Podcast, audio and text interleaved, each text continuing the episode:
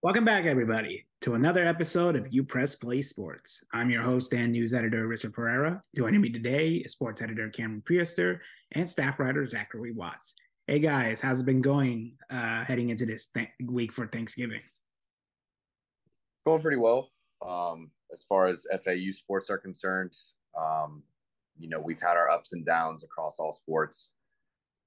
Obviously, we'll touch on those later. As for our more national sports, I'm interested to hear what you guys have to say. Obviously, a lot's been going on with the World Cup and in the NFL and NBA as for the American sports. But yeah, lots to talk about, a lot to dive into. So let's not waste any time.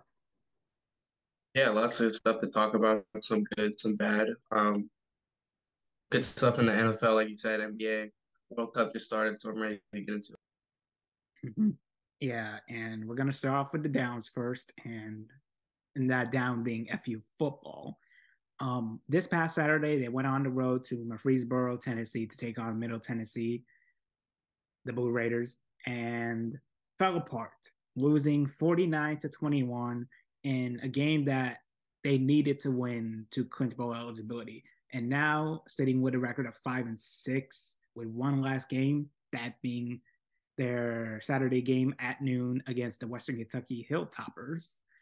Um, this is a game that they must win if they are to clinch bowl eligibility and to extend their season by one more game heading into December. So, guys, uh, what do you got? What are you guys expecting for FAU's last game of the regular season? Um, the expectations are still there. Um, obviously, the mindset is we need to win this game uh, clinch bowl eligibility. That was kind of always the goal from the beginning year. Uh, this isn't the most preferable position to be in, but at the same time, you know, you're kind of you kind of have to deal with the cards you're dealt with. As for the Middle Tennessee game, you know, Cameron kind of touched on it last week. We knew the caliber of offense they had, considering how much points they had put up against the University of Miami. Um, we knew they'd be tough to stop defensively, but um, you know even if a team's that good on offense, you can't allow their first punt to come in the third quarter. I mean, I know we had some turnovers um, in the first half, but I mean, we were down 28 to 7 going into half, I believe, maybe 28 14, something along those lines. But um, it's just so hard um, to come back when you go down that early, um, especially going into the locker room. You know, you make your adjustments, but it, it was just a hard game. The issue I have is uh, next week against Western Kentucky. You know, last game of the season is usually rivalry week. It's your biggest game of the year. Um, but Western Kentucky's been playing good all year. You know, they've already beaten Middle Tennessee earlier in the year. They've proven they've had a good enough defense to shut it down. Um, but kind of what Taggart alluded to uh, in the post game press conference, you know, uh, from a coaching standpoint, it starts with them. They just have to kind of bear down this week, put the past behind them, really not revamp anything, just kind of really bear down, eliminate the penalties, eliminate the mental mistakes, do everything you can to play your best football in all three phases of the game and try to come out with a win and clinch bowl eligibility for our fans uh, down here in Boca. Um, just as far as last Saturday to kind of get that out of the way, it, it was, you know, just really disappointing like that. Um, did it like like you said, it's a high powered offense. We knew that going in, but after you give up uh kind of three straight passing touchdowns, four and a half, you you kind of would like them to see them make some sort of adjustment. And you know, when the coaches kind of get he, as you say, he did take his accountability, which you like to see. But when he's like, "Oh, we just didn't make adjustments," well, you're the coach, man. Make those adjustments. Um, it's it's kind of disappointing.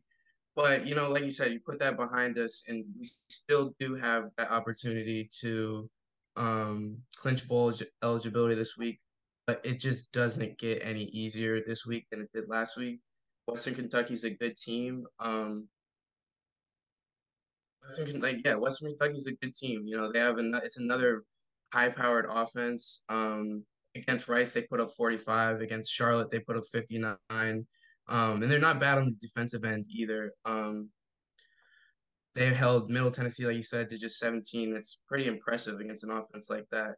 Um, we just hope that they can just put the those bad vibes or whatever behind them from last week and just try to move on because like this isn't how we expected the season to go but there is still something to play for in this bowl eligibility, and it'd be nice to see some of the um, upperclassmen and seniors go out with a, a bowl game. So we'd we'd like to we'd hopefully like them to see improve this week, but it's just not going to get any easier against Western Kentucky than it was against Middle Tennessee.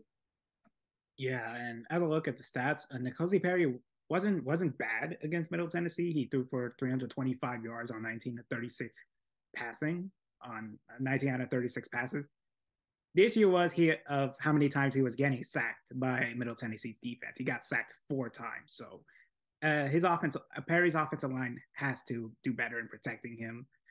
And and for the defense, um, they allowed 448 passing yards and five touchdowns against Chase Cunningham, who had a spectacular performance of 40 out of 54 passes completion. So you you just got to do better in pressuring the opposing quarterback and getting some sacks on him because that is not going to cut it. And moving on from FAU football, we'll move on to men's basketball. And men's basketball has maintained their strong start to this season, having a three game winning streak. Um, after that uh, incredible victory over Florida, they maintained it heading back home with back to back wins over Bryant in the Boca Raton Mega Bowl and another win against Detroit Mercy. Uh, both of those scores were 85 74 and 76 55, respectively. Um, uh, guys, uh, what do you think of FAU's strong start to the season after five games in? Um, I'll kind of just combine the two together. Um, just because the Detroit Mercy game, I had a good feeling uh, we would pull out a win there. I wasn't too concerned with that. Bryant, you know, they had already made um, the tournament last year um, or the Invitational, whichever one it was. But you know, they were a strong team last year. Bryant had an offense which was averaging around 118 points per game um, heading into the night. They're really good offensively, but we we've kind of showed what our strengths are, and that's defense in terms of rebounding and our bench depth. Um, I'm pretty sure in the Bryant game we outscored them with our bench 45 to nine, which is insane. Um, that just shows that from a depth perspective, whoever we put in is able to put up consistent points. Um, but I thought one of the main things that I wanted to see and what I really like to see was our defense. I mean, we really stepped up in that regard. We held them to 36% shooting from the floor, 27 from three point, um, and we forced 21 turnovers in that regard. I mean, that when you can play that consistently um, on both sides of the ball, that's all you really need. On offense, you know, Alijah Martin's kind of stepped up as our like primary scorer, but he's not really like our. I, I, I don't know if I'd consider him like a number one guy in terms of just like when we need a bucket or, or a basket, like we're going to give him the ball. Like anyone can put up points for us, and I like that we have a all around team trust in one another. Any guy will put up anywhere between ten to fifteen points a night. We don't really need anyone that's going to say, "Oh, I'll take over offensive responsibility." Um, it's a very team played game right now, and I like that for the most part. Um, in terms of the Mercy game, I think we held them 18 to 55 from the floor, three from 16 for three. So another great defensive performance. And then again, bench points 27 to 11 that category. All around, just great team basketball, and we just need to build on that moving forward. Yeah, I just want to echo what he's saying about team basketball. Um, this team is so deep. They have so many, um, you know, guys that you can trust on any given night to go out on the floor and give you like seven, eight points, ten points, something like that. And um, you need that. Um, and also the fact that Coach Dusty May is not, um, you know, scared to make those adjustments, even if it's early on in the game. Um, he will like completely change the lineup on the floor. He likes kind of like keeping the hot hand on the floor, and that's good. Um, you want to see that. And I've some we have so many guards that um can just like run the floor so well. Between Martin, like you said, he's kind of filling that number one scorer role, but you also have Nick Boyd, who's been playing in the starting lineups a couple games to start. Um, Isaiah Gaines, Jalen Gaffney. You have so so many guys that um, you know, you can just trust to run the offense for you. So that's good, and that's what you want to see early in this early on in the season, like we have. Yeah, and I'm I'm really happy with how the offense has played so far this season. Like you can tell that they have that next man up mentality, especially when one of their main players is shooting cold from the field. That they are stepping up to the plate and giving giving the team off the great offensive production, whether it be in, in the starting lineup or off the bench. Like you have multiple players scoring eight or more points every game. And that's very good for the offense to have, especially for Dusty May, who is who might be having the best season of his FAU coaching career. So hopefully he can keep that up as this Saturday on November 26th at 1 p.m. They'll be heading to Albany, New York to take on, of course, Albany. And yeah, it will be an interesting matchup on the road, um, especially in the Empire State. So we'll wish them the best of luck from there. And moving on from men's basketball, we have women's basketball. Um, after a disappointing 75-42 loss at Miami uh, this past well, last Wednesday, they did bounce back uh, this week on Monday uh, with a 61-35 blowout victory over Palm Beach Atlantic while while this is a team that they defeated last year in pretty much similar convincing fashion, um, what do you guys think of uh, FAU playing so far to begin the season after three games? Um, I think the name of the game here is just adjustments. You know, in terms of that UM defeat, I think one of our biggest issues was we got outscored on fast breaks 22 to 2. And then from a turnover margin, um, we had 25 turnovers compared to their six it's just really hard to win basketball games in that regard. Um, another issue was we got out rebounded by a lot, and that led to 50 points in the key for Miami, which kind of like led to their victory. Um, but you know, when you go from playing a higher caliber team, it kind of exposes where your weaknesses are, and then you need to build from there. I thought, um, in comparison from what we did in the Palm Beach game, that's exactly what we made our fixes on. Um, you know, we were kind of a poor free throw team in that Miami game, but then we come around and make 13 straight free throws versus Palm Beach Atlantic. You know, this time around against Palm Beach, we out rebound 50 to 29. And then um, I think another issue that we still kind of have to address is the turnovers are a bit of an issue. We lost the turnover battle in both games, although we were able to pull out a win against Palm Beach. Um, but you know, it it's still early in the season. Like, there's still small things that you can find, and I can nitpick and see like where we need to adjust. But like I said, um, in comparison to our men's team, again, kind of that next man up mentality. Um, just finding the next person in line to get your buckets. I think we had four players um, in double digits, yep. I believe. Yeah. So, um, in that regard, team basketball, love to see it. Improve from your mistakes, love to see it. Um, everything's trending in the right direction. Um, I know we have a pretty favorable schedule coming up, I believe, and this Thanksgiving Classic. So hopefully we can come out strong in that and really kind of set the tone for the rest of the season. Yeah, Palm Beach Atlantic isn't the um, strongest opponent in the world, but um, it is good to see a win after kind of struggling a little bit against Miami. Um, I thought they were great. They were great at getting to the line early on in the first quarter. I want to say they got uh, drew six or seven fouls um, in the first quarter alone. So, um, like getting to the line early on that was great. It's also see it's also great to see that, like you said, they have um, a bunch of people who are a bunch of players who can score. I think they had four last night against Palm Beach. Um, finished with double digit point totals. That's great. Like you said, the next man up. Um, there are some things you'd uh, like them to see clean up just a little bit as they move forward. Like you said, the turnovers, you want to see that cleaned up just a little bit. Um, you want to, you preferably like to see them shoot the ball like a little bit more efficient. They were finished 33% from the field last night, um, just 15% from three point range. Um, but you know that's that's something you can fix. Hopefully, moving on.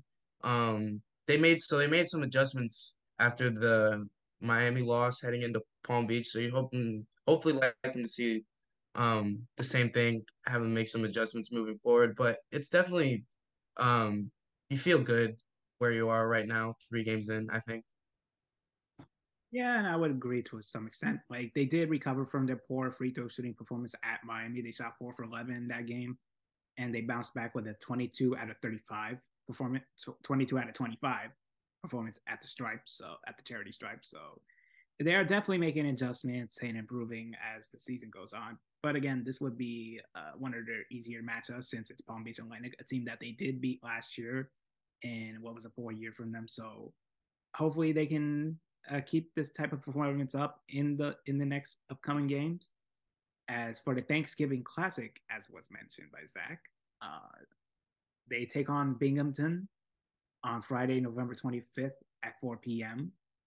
And it, it will actually be on a back to back. They'll be playing on back to back days. Uh, they take on Binghamton first on Friday, and then on Saturday, November 26th, also at 4 p.m., they take on Sacred Heart. So, best of luck to the Owls, and hopefully they can give their fans something to celebrate for Thanksgiving weekend. And moving on from our section with FAU sports, we head on to national sports, and we're going to start off with the NFL. Um, we definitely had a little interesting scenario with Zach Wilson after uh, an astonishing victory from the Patriots by a game-winning punt return touchdown. Um, and he had some post-game comments that were quite interesting, saying that he did not let the defense down despite his poor performance overall. That included multiple punts throughout the game. Um, what do you guys think of Zach Wilson's performance and his post-game comments? Um, you know, I think you have to mature in all facets of the game throughout your NFL career. Obviously, this includes your um, post-game interviews, picking your words a little better. Um, obviously, you know, I'm just trying to put words into his mouth. I guess he doesn't want to be too self put the blame on anyone, but in this instance, you know, you're kind of seen as a quarterback leader of the team. It probably be smart to take accountability in this regard, considering you averaged 2.7 inches in the second half. Um, and yes, that's an actual stat. They averaged 2.7 inches per play. Um, I'm pretty sure they didn't even cross their own like 30, 35 yard line in the second half until late in the fourth quarter. I don't even think they did it at all, to be honest with you. It was embarrassing. Um, even as a Patriots fan, that game was abysmal to watch. Um, until the yeah, that that was just painful. I mean, it. I don't know what I don't really have faith in either team making like playoff runs at this point. I I don't even know what I was watching. Like I I get Mekhi Becton went down.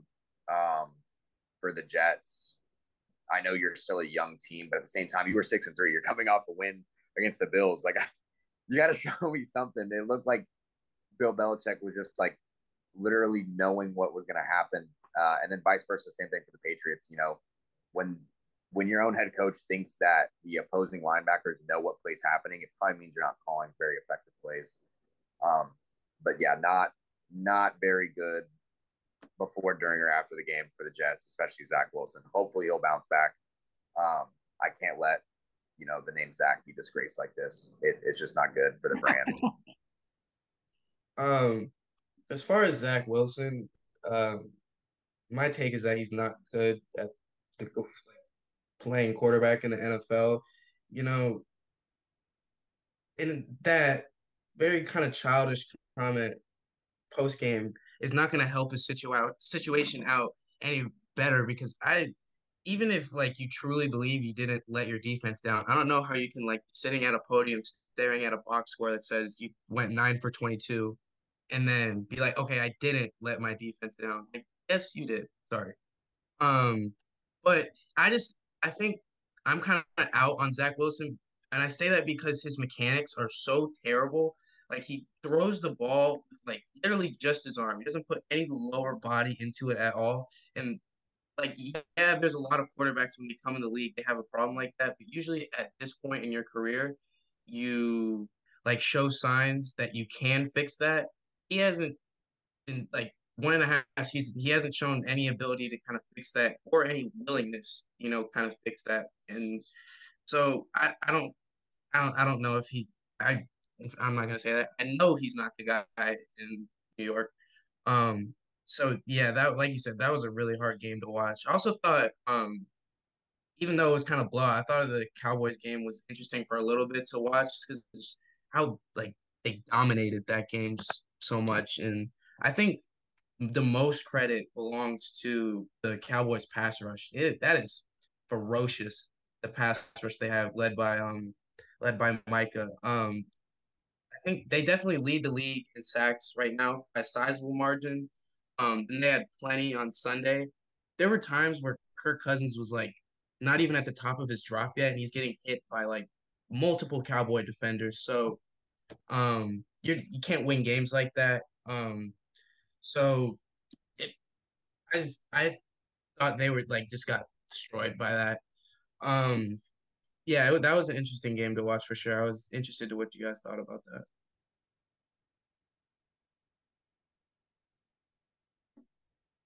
You're on mute, Zach. Thanks for that. Uh, I'm gonna on that a little bit. I think a lot of teams this week kind of got exposed um, for what they truly were. Um, you know, the Eagles beating the Jeff Saturdays or the Jeff Saturday um, head coach in the Colts, excuse me. But you know, you only beat them by one point. That's interesting. Um, Giants, you're a seven and two team, and you get blown out by the at the time three and six Lions. That's interesting mm-hmm. considering.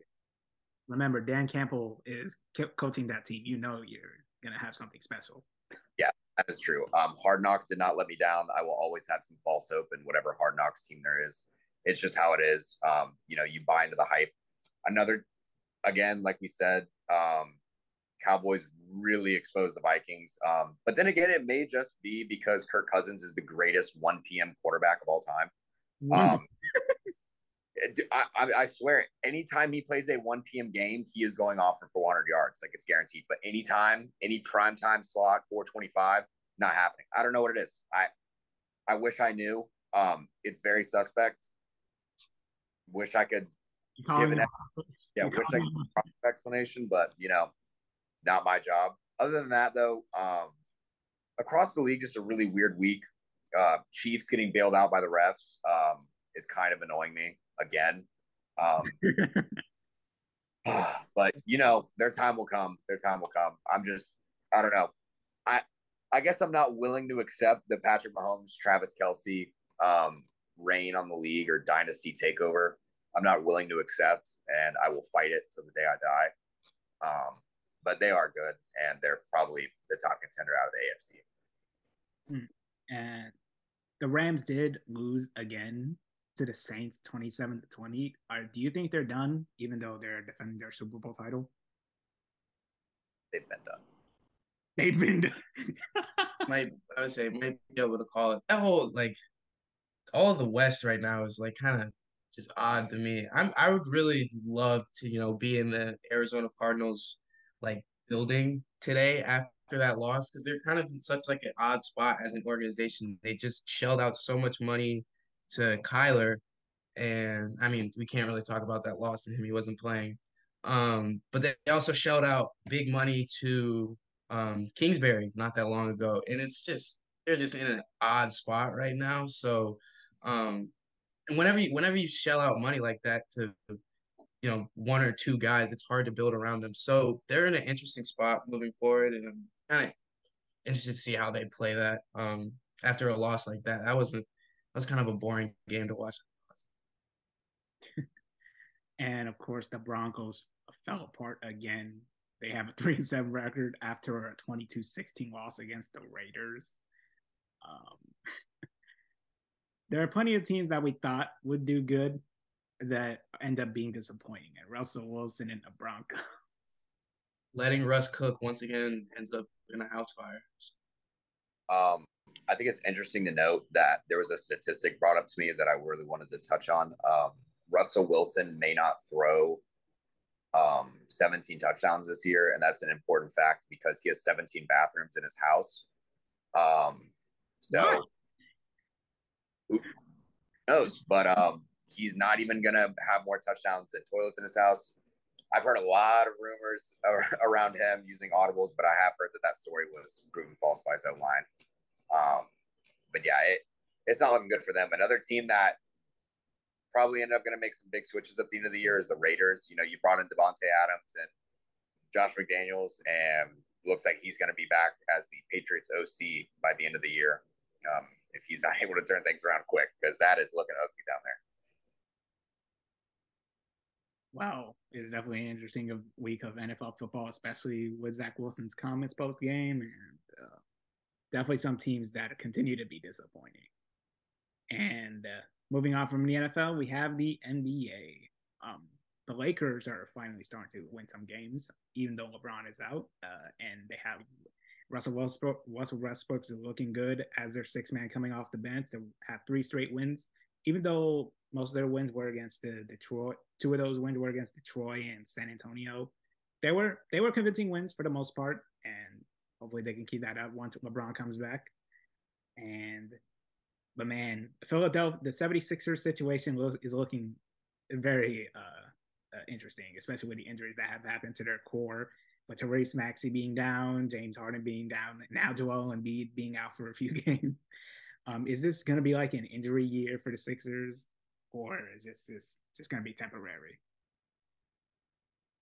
Um, it's just looking bad overall. I mean, Thybulle, I believe, is like one of only nine players in history to ever feature like a, it was like a 40, 50 line where he's like below those across the board. Like I think he's 33% from the line, given he's only like one for three or something like that. Um, but yeah, just the players you do have on the court just aren't doing much for you, and the players that normally do put up numbers for you, um, just can't stay on the court. It simple as that one of those years where it seems like nothing's working out. Honestly, I'm convinced that Philly sacrificed everything in their sports luck to the um, Eagles and um, the Phillies. They kind of just like, look, we'll succeed in those regards, and then we're just going to let basketball go back to trusting the process, whatever that process may be.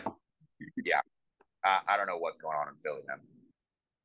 Yeah, I think you're gonna if your team is kind of led by Joel Embiid, you're all every season is going to be an injury season. It feels like every year we have like the same conversation about like him and his ability to stay health, healthy, and it's like if your centerpiece is like not on the court a majority of the season, it's just like not a successful formula. Usually, we'll see. We'll see. Um, another thing I wanted to bring up is how even though they had kind of a rough start to the season. The Chicago Bulls just own the Celtics, pulling off again for the Celt or they have four losses. Two of them are the Bulls. Um, just want to point that out, but I, am not really confident about them moving into the season, like to the rest of the season. Their starting lineup just really isn't very cohesive. Um, Patrick Williams, he did have 17 against the Celtics, but um, I don't think he's the answer at forward for the Bulls. Um, but yeah, I just wanted to bring that up just real quick to the two Celtics fans I have in here. Well, the nine-game winning streak was snapped by Chicago. I'm pre- I checked the season series with that matchup, and currently Chicago leads two to one. With, with oh, excuse me, excuse me. It's it's, it's all good. Uh, it's a two-one lead for Chicago with one last matchup later in the season. Um, but hey, it was a great winning streak for the Celtics, and it's very good for them to have um, as they are expected to be with at the very least in the top three of the East. So right now they're number one in the East with Milwaukee trailing them by half a game. So definitely going to be an interesting battle to see who wins the Eastern Conference in that in that aspect. Another thing I do want to talk to you guys about is the there is a certain team in the Western Conference that's been lighting the beam with their recent winning streak, and that is the Sacramento Kings, who have six straight wins and are in the playoff picture at the fifth spot. Um, what do you guys think of their re- uh, their performances this past week, with especially with their winning streak? Um, not just any winning streak to say the least. Um, this features some pretty good wins. You know, you kind of sent the Cavs on their losing streak, considering how hot they were at the time. Um, you got a home win against the Warriors, who've been red hot as of late. You know, but they're always going to be good, um, so long as Steph Curry's on the court. Um, you know, kind of similar to the whole Lakers situation. Like, yeah, you did get wins against Pistons and Spurs, but you got them like pretty convincingly. Um, you know, I don't really know. Well, I think the Grizzlies one will be pretty easy with Ja out, pretty much definitely with that ankle injury um, as of late. But you know, they've been one of the more improved teams um, coming into this season, along with the Pacers and the Trailblazers. You know, I got to be honest. When the Kings gave up Haliburton, is that correct? Um, yeah, when they get Burton, I I was completely lost on that. I was like, why did you not want to build around him? I thought he was a phenomenal player, but I guess it's worked out for both sides. Yeah. Um, so I can't really complain. But you know, still early in the season, teams may be playing above performance levels. I don't know. I can't say if they'll put this up all season long. Because, but then again, I still am on the wave that Lauri Markkanen is somehow turning into um, European Kobe Bryant for some reason. I don't know. I don't know why. Um, but they made him into a two guard as like a six ten man, and he's hitting fadeaways and running pick and rolls uh, as the point. I I don't know what they're doing, but it's working. It's weird. Yeah, as far as the Kings, um, I don't I don't want to like buy in just yet, but they look good. Um, like you said, like the six wins, and then they kind of got. We mentioned this, I think, a couple pods ago because of you know some questionable officiating. They may have like kind of got screwed out of a win by against Warriors uh, earlier in the season, but I think I think they're really good. The whole West is just kind of like, like Wild West is would be I guess would be a good way to call it with between them like in the Jazz. Um, it'll be interesting to see. I don't want to like put too much stock into like, especially like very very like young teams like the Kings and the Jazz this kind of early in the season, but I think if they can they should be a team to look out for. I don't think just because they're young and it's so early in the season, we should just kind of, you know, write them write them off as you know like luck or whatever. But I definitely think they they're able the way they're built, they're able to make some noise late in the season around the like the playoff and things like that, playing. Yeah, um, with Sacramento, um, they have a six game winning streak, and every win they get, they're lighting the beam literally from their arena. So, uh, how many times do you think uh, the Kings will light the beam. Plenty. They, that's one of the cool. I think that's one of the cooler traditions. You know, like after a win or something, like I would like the Chicago Cubs. It's baseball, but like around Chicago, they'll fly like a W flag like around the city after they win. Cool traditions like that, I think, are like good for the sport. I think that's like a cool one the Kings do. Just, uh, just know these things can backfire. Um, I know for the Red Sox. I think it was two years ago. We had that kids eat free after a win, and we were historically bad. So everyone would just rate them, saying like the kids are stopped and like we're we're letting the kids die out here. Uh, we don't care about the children, but I'm sure they'll have some jokes to make about the beam in the sky for the Kings. Um, uh, who knows? We'll see. Um, hopefully, um, they keep winning because, like they said, I do think it's a really unique and interesting idea to add um, I always like when teams are creative in that regard. It always brings new fans into the sport, um, and it makes makes it more interesting to come to games. So good on their part. It makes yeah. me wonder what happens to planes that are like flying around Sacramento, Sacramento, like when this huge like beam of light is like flying. Just wonder. Blinded, they get blind. but yeah, and moving on for to our final topic of the day, World Cup soccer, and especially the United States. Um, the World Cup kicked off this past Sunday. A couple of games have passed, and one of those games involved the United States, who played their first World Cup game in eight years. Uh, their last game was in 2014 in the quarter in the round of 16 lost to Belgium, and they finally played their first World Cup game against Wales. Uh, and they had the lead for most of the game. Uh, they took a 1 0 lead off a brilliant goal from Timothy Weah with a great assist from Christian Pulisic.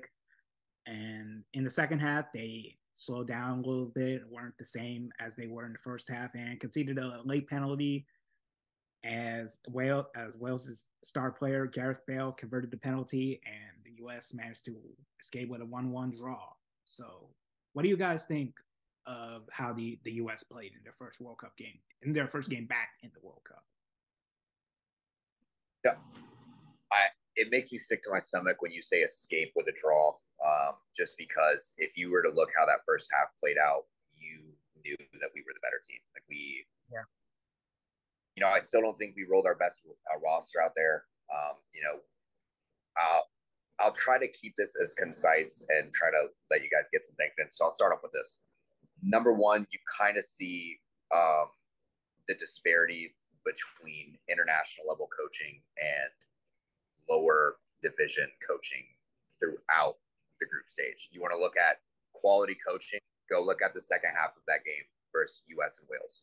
Wales definitely better game plan heading to the second half. Look at Argentina, Saudi Arabia. Argentina had way better caliber players, still ended up losing to Saudi Arabia because of better coaching. It's painful to watch. You know, first of all, our subs, where, uh, where's Reyna? Where's Gio Reyna? Wow, he said he was 100% healthy in post game. Why is he not on the field? you know, I get we bring on Aaronson to kind of bring in that youth, um, his speed, kind of let him take over. We seemed totally content with not taking any shots. I think we had one shot on target on target the entire game, and that was our one goal um, by Weah. I mean, I it made me sick. Honestly, you know, it was very obvious we were just trying to play the ball through Pulisic. Pulisic was sending crosses as if he was still playing with Chelsea members and not the MLS team that we had rolled out there. Shout out, shout out Zimmerman. You know, your MLS play style was showing how you give up a PK when Bale has his back turned to you. I have no idea. By the way, shout out our keeper Matt Turner. Somehow, somehow, if he would have saved that PK, instant legend. Um, I'll let Tim Howard. I'll let you guys speak. I'm I'm so angry at that showing. I, hmm. yeah, I, I agree. It was kind of like to be like that excited, just for it to like kind of wash away a little bit at the end. Um, it was kind of disappointing. I thought they looked great in the first half. You know, they were aggressive, especially around the penalty box, and they were like trying to make opportunities for themselves, and that kind of just it wasn't like same play style in the second uh, second half. They weren't as aggressive. Um, they weren't like getting the ball around the box as much, and um, it's it's not going to get any easier on Friday against England. They had a pretty good showing against Iran. I think it was six goals, if I'm not mistaken. They scored. That's um not a not a bad performance. Um, I just I just would like to see it like them just be more aggressive throughout the entire game and just not kind of like fade away like they did in the second half against um Wales. Yeah, um, I would rather see them play exactly how they did in the first half, aggressive and doing great defensively, like keeping the best players on your opposing on the opposing team quiet, like how they did with Gareth Bale in the first half. If That was how you're supposed to do it, and the second half, that's really all adjustments. You have to do better with your adjustments and substitutions. And that's a coaching standpoint. Like the players are going to do what they can, but when it comes to adjustments, that's the coaches. And they do have two more games uh, against um, Friday, Thanksgiving weekend against England, a very big matchup, and Tuesday against Iran. So uh, the best hope for the U.S. is to get a win and hope for the best as they try to get a top two spot in their group. And man, that's luck to them because it's great to see them back there, back in the World Cup. It's good to see them back. One thing I want to add is that like American head coaches, like in the NFL and NBA, should take like the same approach as Greg Berhalter. I think I said his name right. And just wear khaki shorts or khaki pants and a t-shirt on the sidelines. Enough with like the suits and like the branded pullovers t-shirt, khaki shorts on the side. That's yeah. Um, I was just gonna say the way I coped with our draw is I was gonna say, oh, you know, we purposely uh, sat Reyna just because we're hiding our best, um, our best starting eleven from England. You know, we can't expose our secrets. Um, because honestly, we could we could have lost to Wales, we could lose to Iran. I I wouldn't mind, but if we lose to England, I will be very upset. This is this is at least get a draw. Um, I'm still expecting win. I don't care. Um, I know England's a better team on paper, but it doesn't matter. They never perform in the World Cup. That's just how it is. But the biggest draw uh, takeaway I have for this World Cup is this is kind of the generation to prove that um, might not have enough. Yeah, soccer can be the gen be the best thing for the generation moving forward. This could be it. Like this is the generation you have to prove. Yeah, for sure with that, that'll be it for this episode of UPress Play Sports. Make sure to hit like and subscribe, click the bell to keep up with notifications from us. Also, be sure to go on upressonline.com to keep up with news, sports, and more content alike. To follow us on Twitter, it's for me at Rich26Pereira, for Cameron at Prehistor Cameron, and for Zach at Zach Watts1 underscore. Thanks for watching, everybody, and have a great day.